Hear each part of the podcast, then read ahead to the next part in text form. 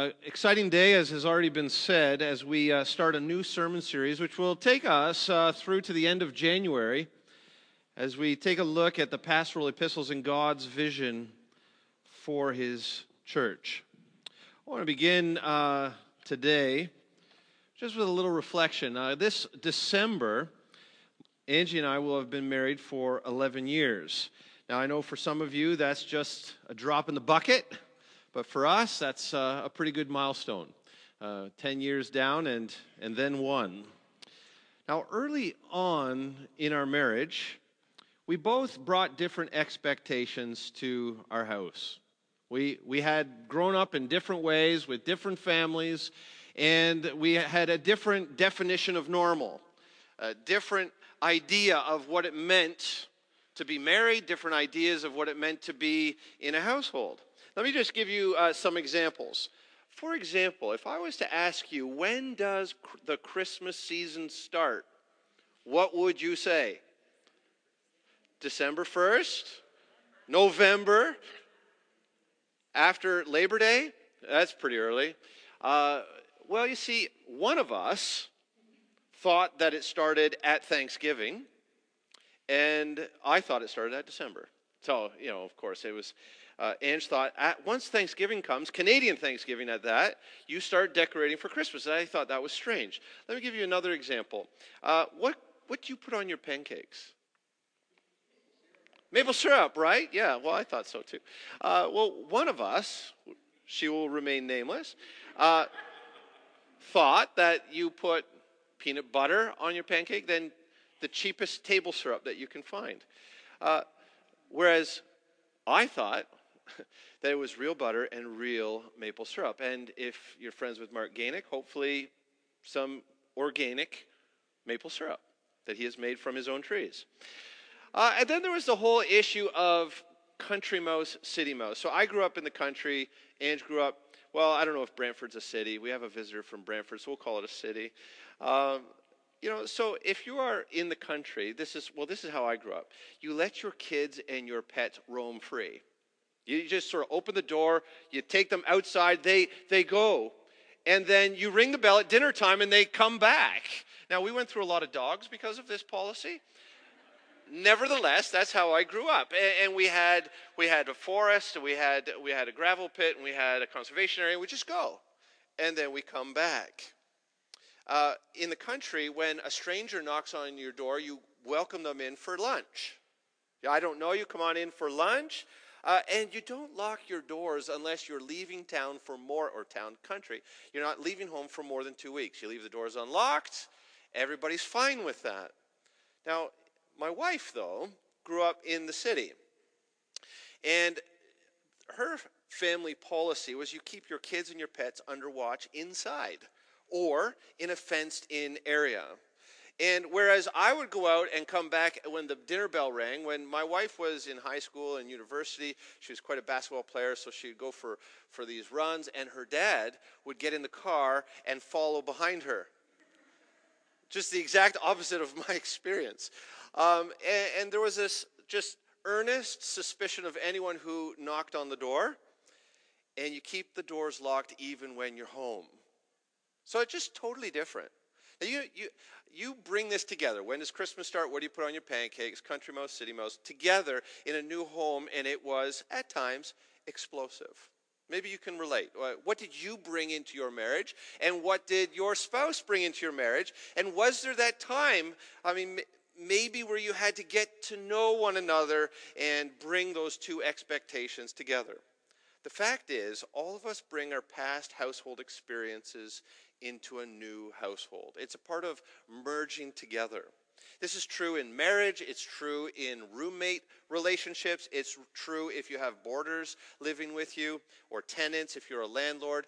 Uh, these are all forms of a household, and we all have different definitions of normal, different expectations, and that can be difficult when we come together under one roof. Now, there are five aspects, there's more, but let me just give you five aspects of a household that we all have expectations around that we bring into our household. Number one, leadership. We all grew up and either dad was in charge or mom was in charge. Leadership who leads the household? Then there's expectations around division of labor. What are the men, man jobs and what are the woman jobs? Or are there no such thing as, as a man job and a woman job, and there's equal distribution of labor based, and it's regardless of what the job is? There's expectations around money. There are spenders and there are savers. And when you bring spenders and savers under the same roof into one household, it can cause conflict. Then there's social activity. Are you going to have an open door policy where people can drop by? Or are you going to be a homebody where you stay at home and, and you want to book people in advance? And then there's the different culture. On top of all of these other expectations, if you come from different cultures that may be slightly different, or what if it's really different? Then it just compounds the differences that you're trying to bring together under one roof. Now, these five aspects, it's not exhaustive, but I think it's a fairly good list to get us started of some things that have to be uh, considered when we're merging together into a new household. And these five aspects are easily transferable to the church. What we're going to learn today is that the church is God's household. And just as a husband and a wife bring different expectations into their new household, so all of us have different life experiences in different churches, different local expressions of Christ's one universal church. And when we come together, we bring all of that experience with us. And of course, then, that's going to cause some conflict. It's going to, we're going to have to work it out. And these five examples uh, we can see played out in the church leadership. Who's going to lead? And how are they going to lead? Is the church going to be hierarchical with some who are leading and others who are following? Or is it a democracy where every person has equal say in every decision? Depending on your church experience, you're going to have a different expectation for how we are going to operate as God's household at South. Division of labor. What are the, the man jobs and what are the woman jobs? What can a man do and what can a woman do? What are the expectations on men and women in God's household? Money. We collect, we're all gathering our money, we're giving our money to this household. How are we going to spend that money? And are we going to spend it in a way that everybody agrees all of the time? And then you have the problem of some people are spenders, some people are savers. How do we bring that together? Social activity. And there's so many examples for this. Let me just use evangelism as an example. Are we going to program evangelism? Or are we going to do evangelism personally, independently, or some blend of the two? Culture. Every church, local church, has its own culture. And, and if you take sort of North American culture, that's one thing, if we can even say there is a North American culture, but what happens, and hopefully, God willing, we would become ethnically diverse. That, that would be a prayer that I would have for our church that, that as new people come to Canada and come to Barrie, that we would be uh, sharing with them the gospel, they would believe in Jesus, and that we would be a multicultural church. That's going to, that's going to raise questions for how are we going to express ourselves in worship? What are our expectations culturally of one another? All of these things are, are by way of introduction, not just to today's message, but to the whole sermon series. The dominant metaphor that God uses through 1 Timothy, 2 Timothy, and Titus is that the church, and every local church, is the household of God. So, so we would expect then that, that similar challenges and opportunities that exist in our own households are true also of the church. So, what we're going to be doing over the next five months is making a slight shift in our, our controlling metaphor. For the last five years, the metaphor that we've used as a church to understand who we are as a collective group is the body of Christ. And that, that is powerful. We're not going to get rid of that, it's scriptural. And, and so we talk about ourselves as the body. We are the body. The church is the body. And that is, that is true and that is good. But over the next five months, while we continue to be the body of Christ, what we're going to see is God has also given us the metaphor of the household.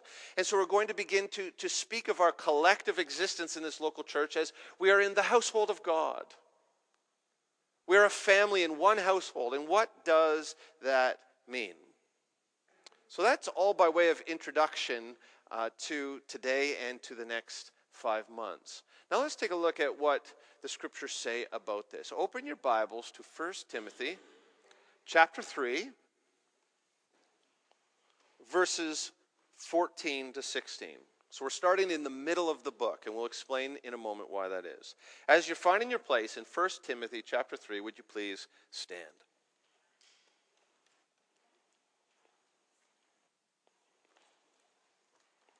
1 Timothy chapter 3, verses 14 through 16. This is the word of God. As I read this, hear God speaking to us through the Apostle Paul. Paul wrote to Timothy I hope to come to you soon, but I am writing these things so that if I delay, you may know how one ought to behave in the household of God, which is the church of the living God, a pillar and buttress of the truth. Great indeed, we confess, is the mystery of godliness. He was manifested in the flesh, vindicated by the Spirit, seen by angels, proclaimed among the nations, believed on in the world taken up in glory. The words of God. Let's pray. Lord, we thank you that you have called us into your household and that South Shore is your household. I pray today and over the next five months that you would help us to understand what this means. And I pray that you would help us to organize ourselves as you have directed us in your word. I pray that you would help us to hold on loosely to our, our past experiences and expectations and to align ourselves first and foremost with your revealed will in Scripture for your household, for you are the head. God, I pray for us that you would bless us, protect us from the evil one, build us up in our love for one another, unite us around the truth of your word. Now build us up and glorify yourself in the name of Jesus Christ. Amen. Please be seated. With this text, what we're going to do for the remainder of our time is to take a look at four observations. Four observations about this text. The first observation is that it is not self evident how we are supposed to behave in the church. I think sometimes we, we, we assume that we know what the church is and how we are supposed to behave in the church. And a lot of those assumptions come from the fact, if we've been raised in the church, that, that we just have watched the church, the local church. We have seen how people have behaved in the church, and we have just assumed that is how we ought to behave in the church. But what we learn here, right off the, the start, look at verse 14 is that Paul is writing to Timothy, and this is a man who had walked with Paul, seen Paul establish local churches. He had heard Paul's teaching. He had been established as Paul's representative in Ephesus uh, to oversee the church and help to establish the church. And even still, with all of those advantages that Timothy had, inspired by the Holy Spirit, Paul says, I, I ought to write you a letter with very clear instructions on how you are to behave in the household of God. Because I cannot presume that you would know.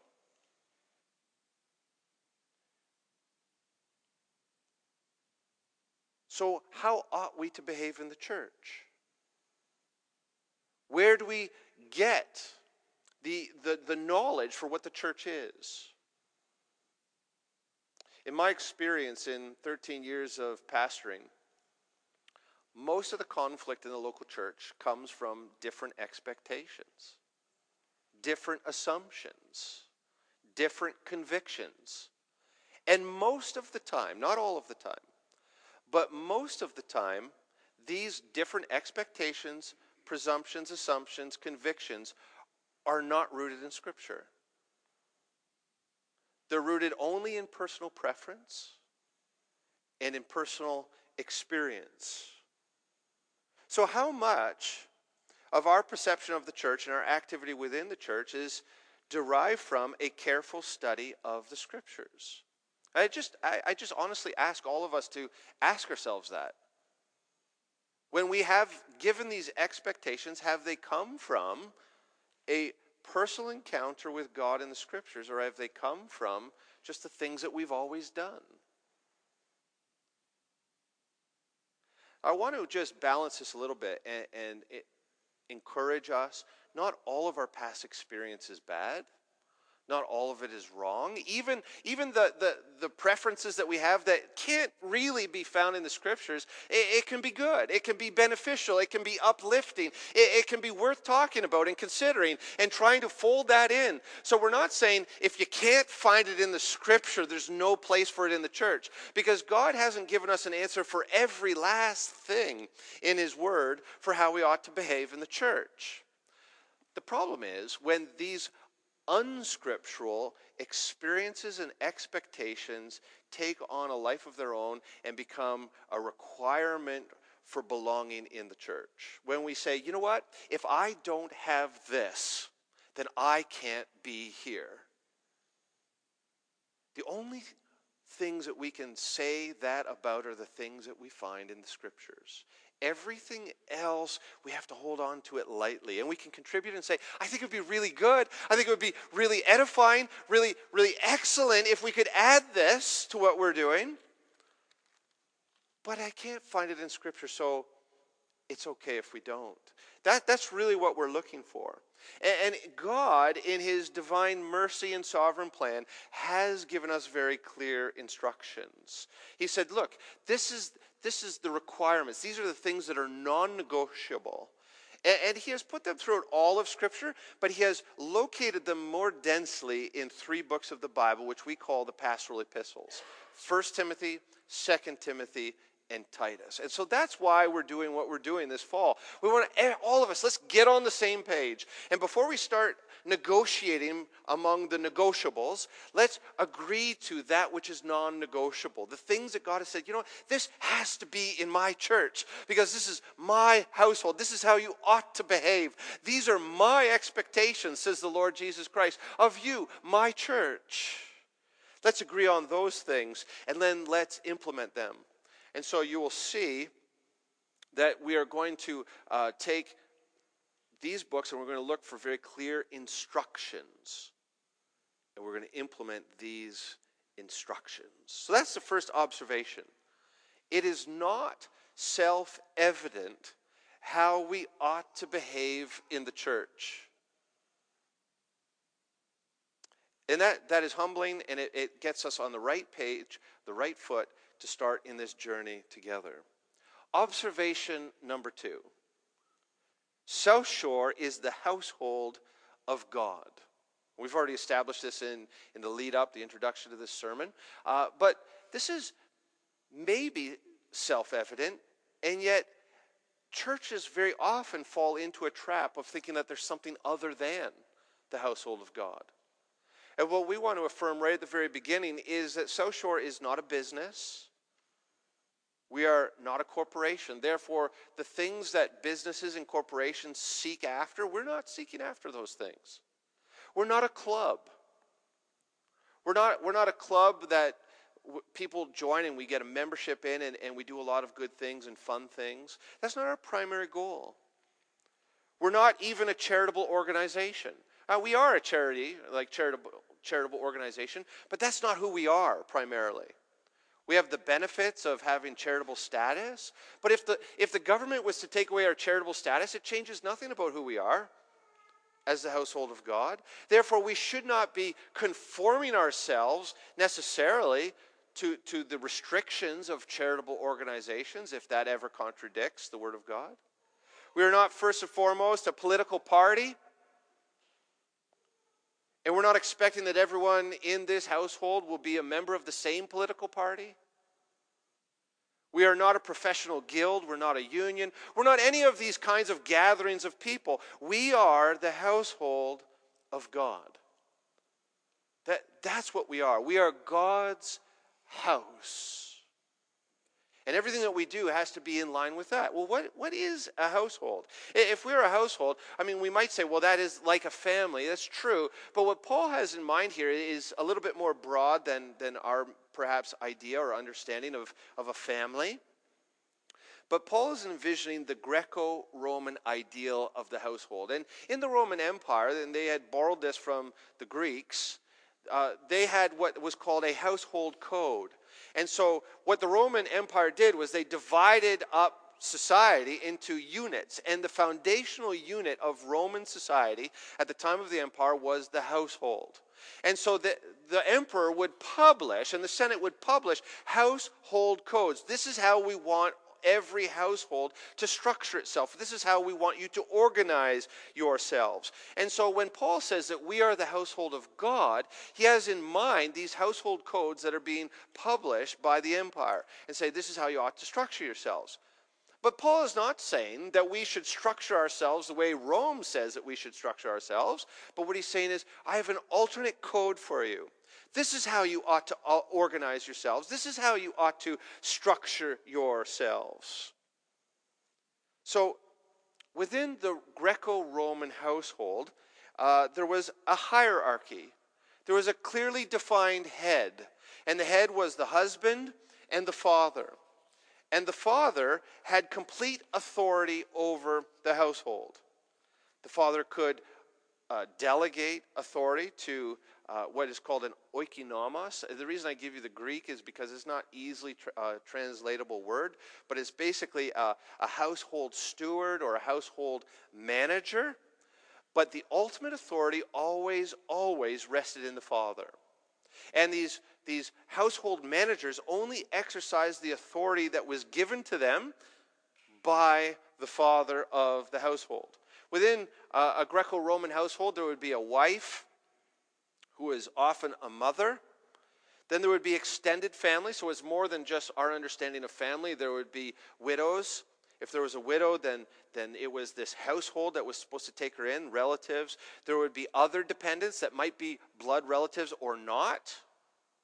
So you would try and bring your dependents, people who needed a household, they would be folded in and they'd be given a place in the household. There would be uh, slaves, there would be children, and there would be adopted heirs. So uh, when the father died, who's going to take over? Well, the, the adopted heir would take over. And that often was a biological child, but not always.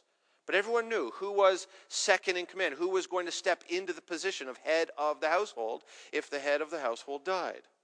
Now, in the Greco Roman household, much like the church, every person had a defined place within a hierarchical structure of the household, which means that there were relationships of authority and submission.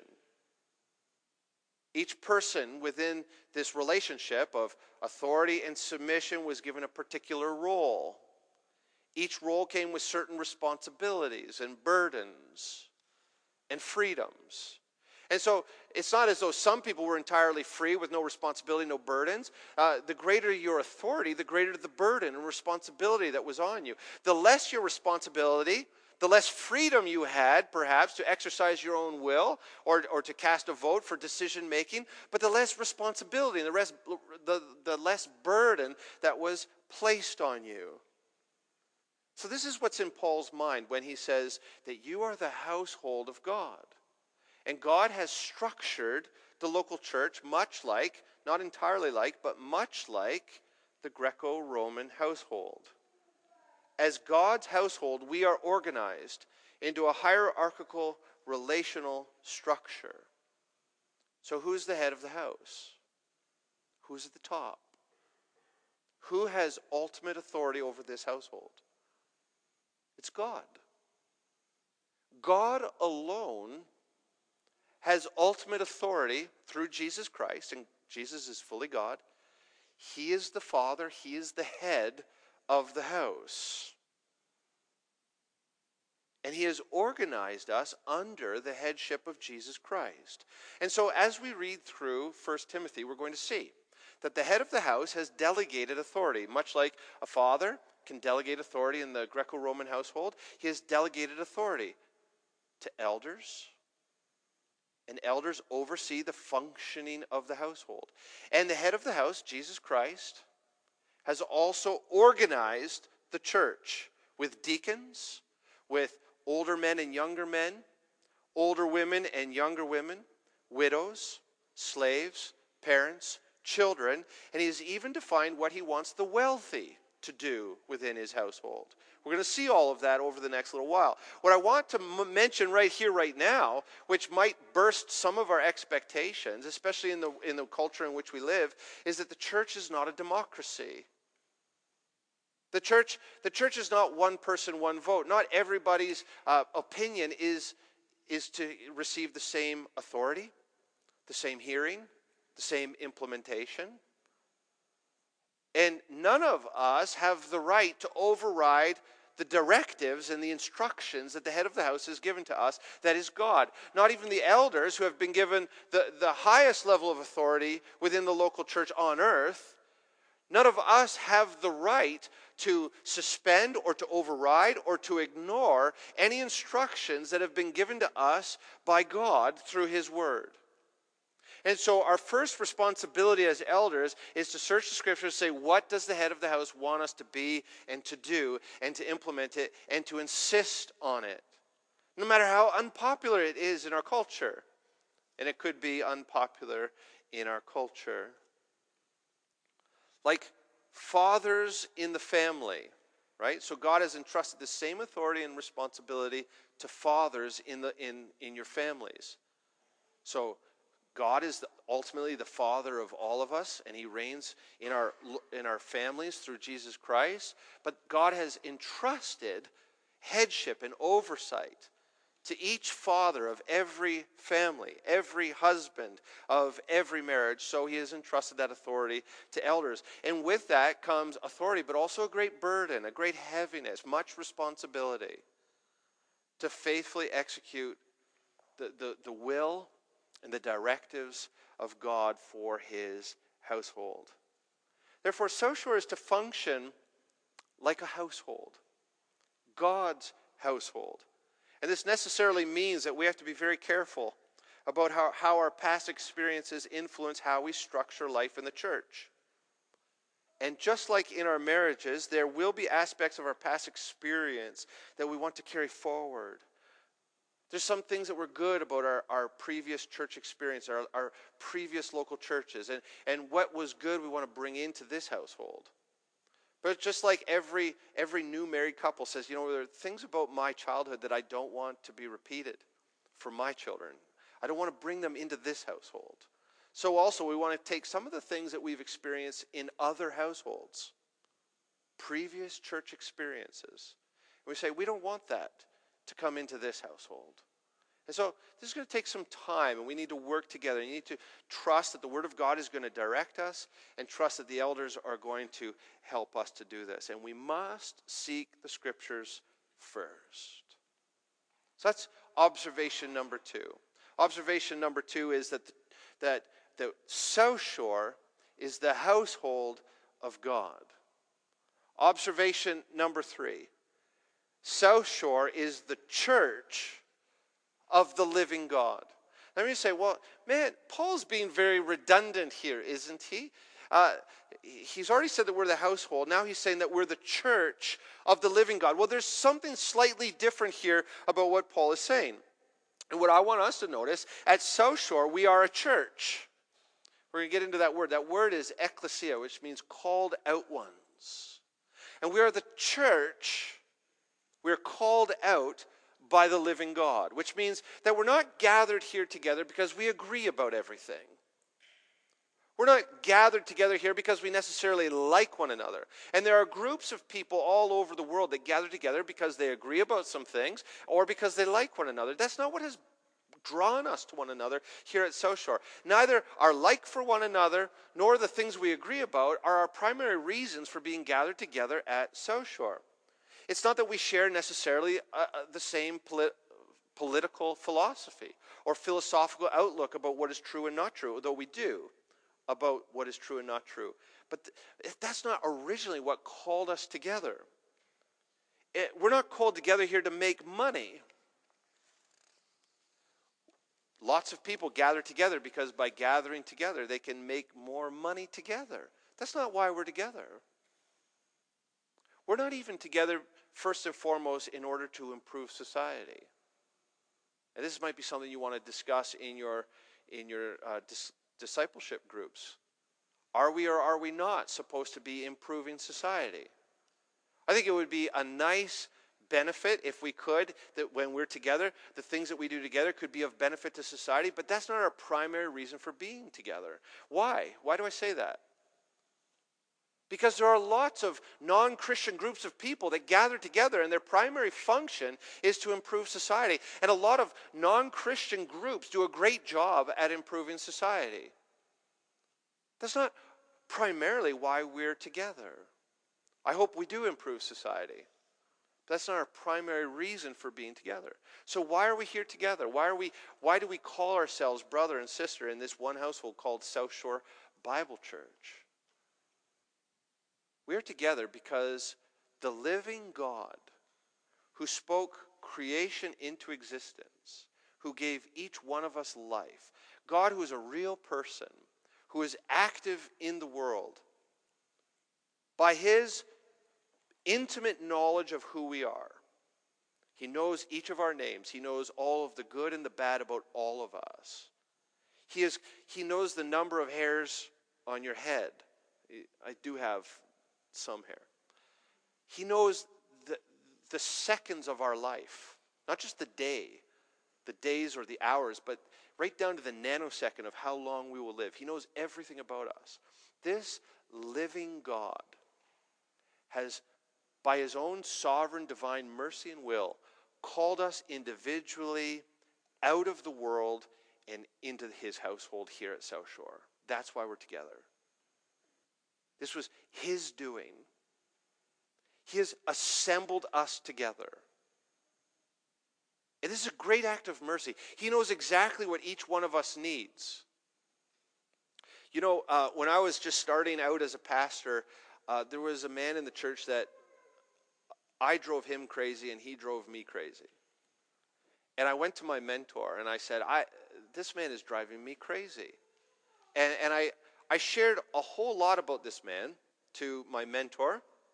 And I said, what can, what can you help me with? How can you help me with this? And I was hoping for some commiseration. I was hoping to be proved right. I was hoping that my mentor would say, Well, this is what you got to do. You have to do X, Y, and Z. And I was if I'm being really honest, I was hoping that X, Y, and Z was going to lead to this man leaving the church. That's what I went to my mentor for. How do I get this man out of the church? And you know what my mentor said to me? He said, I am so thankful to God that God has put you and this man in the same church. And I was enraged. I, how could you say such a thing? Why would you want me and this man to be in the same church? He, he drives me crazy. I drive him crazy. And my mentor said, Because he is bringing out the worst in you. And now you can deal with it in the grace of God. You know, being called out of the world into the same church is not about always getting along. It's not about being in conflict free life together. It's not always going to be easy. But God knows each one of us. He knows our children. He knows what we need in our journey of sanctification to be made more like Christ. And, and, and so, those who, who are drawn together and, and it's always good and positive and edifying, God knows that you need that encouragement. And for those of us that drive each other crazy, crazy. He has put us together so we could learn to bear with one another in love and grace. And so that we can see things about ourselves that might otherwise be hidden from ourselves. And then we can confess it as sin and we can say, Lord, I, need to grow in this. And if, if we weren't gathered together as God has gathered us together, we wouldn't even know that we have this sinful tendency because there's never been anyone that pushed that button that caused us to act that way that would reveal to us that we need to work on that. You know, there's all kinds of sinful tendencies buried in our flesh. that we don't even know about yet. It's part of life in the church. So, yeah, church can be hard, church can be painful. You don't run away. We are bound together here because we're in the household of God, but more than that, we are the church. Church is, comes from, our, the translation is, is from the word ecclesia. Ecclesia is called out ones. Who has called us out of the world into this household? The living God. And he makes no mistakes. He makes no mistakes. And when it's hard, let us always remember that the living God is here with us. He doesn't just call us together and say, Good luck with that, and walk away. He says, I'm going to dwell in you. I, you are my household. You are my children. You are, this is my family, and my spirit is in you, and I am with you. And what did Jesus say? I am with you always, even unto the end of the age. Uh, now, Jesus is ascended, the Father is transcendent, but the Father and the Son have sent the Spirit who is one with the Father and the Son, and He is here even now. And so when it gets hard, we just lean into the Holy Spirit. We say, Oh, Spirit, help us. Help us. And let me just say, I'm going to let you down. I'm not going to be the pastor that you want, always wanted. I've already let you down, I'm sure. I've got my own issues that I need to work on. I'm going to stumble and fall, and I need your grace. I need your mercy. I need your forgiveness. And you're going to let me down? And you're going to let one another down? So let's just acknowledge that and move on. Let's reconcile when we need to reconcile. Love covers a multitude of sins. If we don't expect the impossible from one another, we'll do okay. And the grace of God will help us every step of the way. Observation number three we are the church, the called out ones, not of some abstract force, but of the living God who's personal and present, and he does everything for our good. Observation number four. this is a last observation. South Shore is the pillar and the buttress of the truth. Now, buttress is not a word we often use, so let's use the word foundation. There's some debate in translation. What is a buttress? It's a foundation. So, South Shore is the pillar and the foundation of the truth. Now, now Paul has gone from household metaphor, meaning the people, right, and the, the relational structure of the extended family with a father who has ultimate authority, who delegates authority, and then a, a hierarchy of relationships. That's the, what we started with. Now he transitions the metaphor to an architectural metaphor. So not only are we the people that fill up a, a household, but he says we are like the very building itself. We are like a pillar and a foundation to a house. Now, what does a pillar do? Pillars are necessary in order to hold up the house.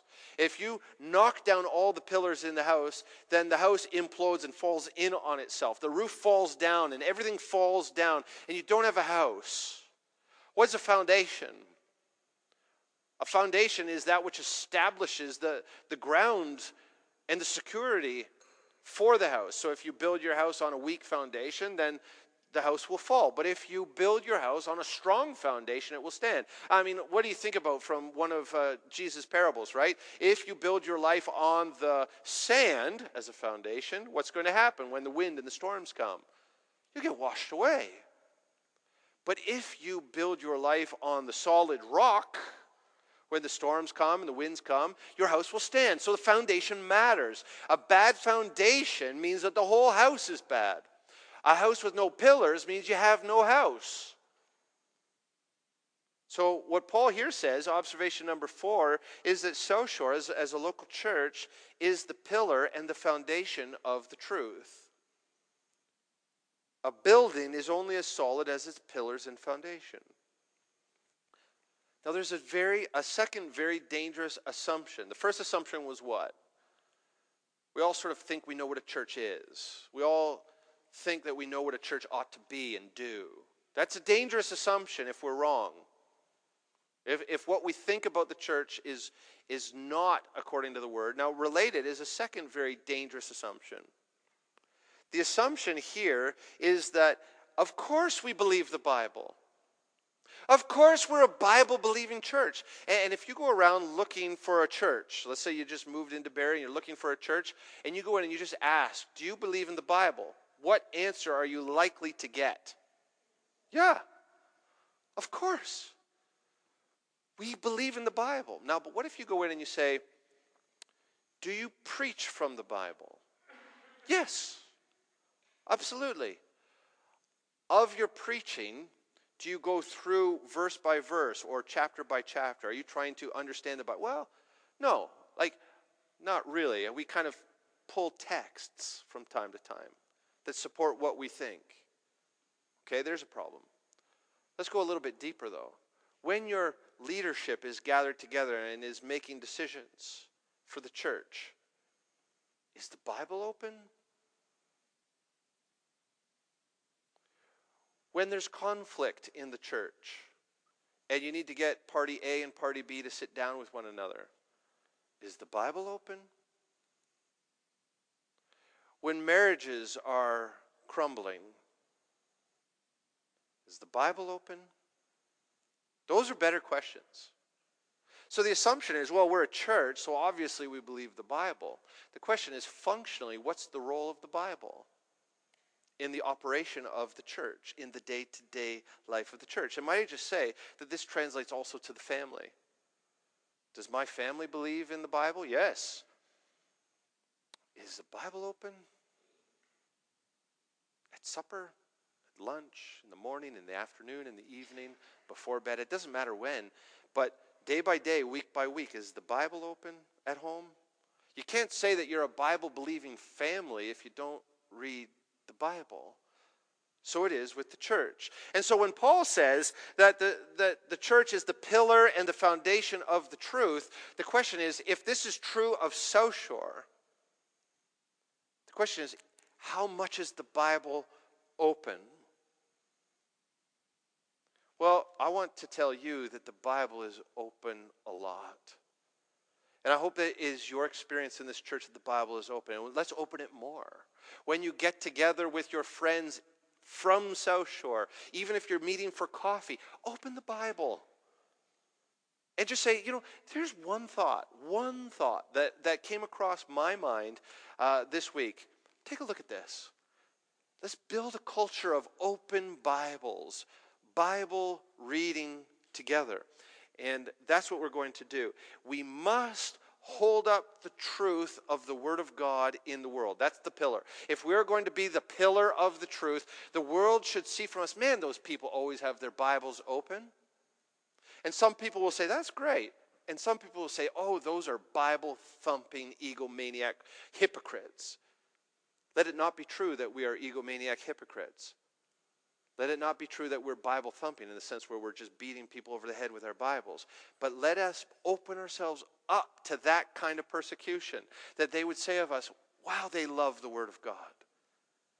We need to be a pillar of the truth in Barrie. We need to have open Bibles all of the time. And South Shore, also must establish ourselves on the foundation of the truth. That means everything that we do, first and foremost, can't come from feeling, can't come from emotion, can't come from our own thoughts, it can't come from our past experience. It has to come from the Word of God. Therefore, at South our commitment to one another must be that we will always look to the Word of God open the Bible when we're making decisions, when we're in conflict, when we're counseling one another, when we're going out for coffee or tea with one another, uh, when we're seeking to understand what we should do in the big and the small. Because we are founded on the truth, the Word of God. And that will, that will eliminate so many problems for us. So many problems. So, those are our four observations in your discipleship groups, you're going to take a look at verse 16. Let me just read it for you and introduce it. We're not going to look at it anymore today, though. After talking about how, you know, it's not self evident how you ought to behave in the church. So let me write this down for you. And a- after telling us that we are the household of God, organized hierarchically with God at our head, with ultimate authority delegated to elders who are to oversee life in the, in the household. And after saying, look, you've been called out of the world by the personal, living God of the universe. And after saying, you are the pillar and the foundation of the truth he says, Look, there's a great mystery in all of this. And if you want to be godly, if you want to be a godly household, if you want to be God's household, in fact, it needs to be founded on and held up by this creed. He, that is Jesus, was manifested in the flesh. He was vindicated by the Spirit. He was seen by angels. He was proclaimed among the nations. He was believed on in the world and taken up into glory. And what Paul is doing here is he is he is recycling he's quoting and citing a creed that was already probably circulating in the local churches and he's affirming it and he's saying Everything that draws you together must be founded on the fact that you believe that Jesus is fully God, but that he was manifested in the flesh. And that everything that he did, everything that he taught, was vindicated by his resurrection in the Holy Spirit.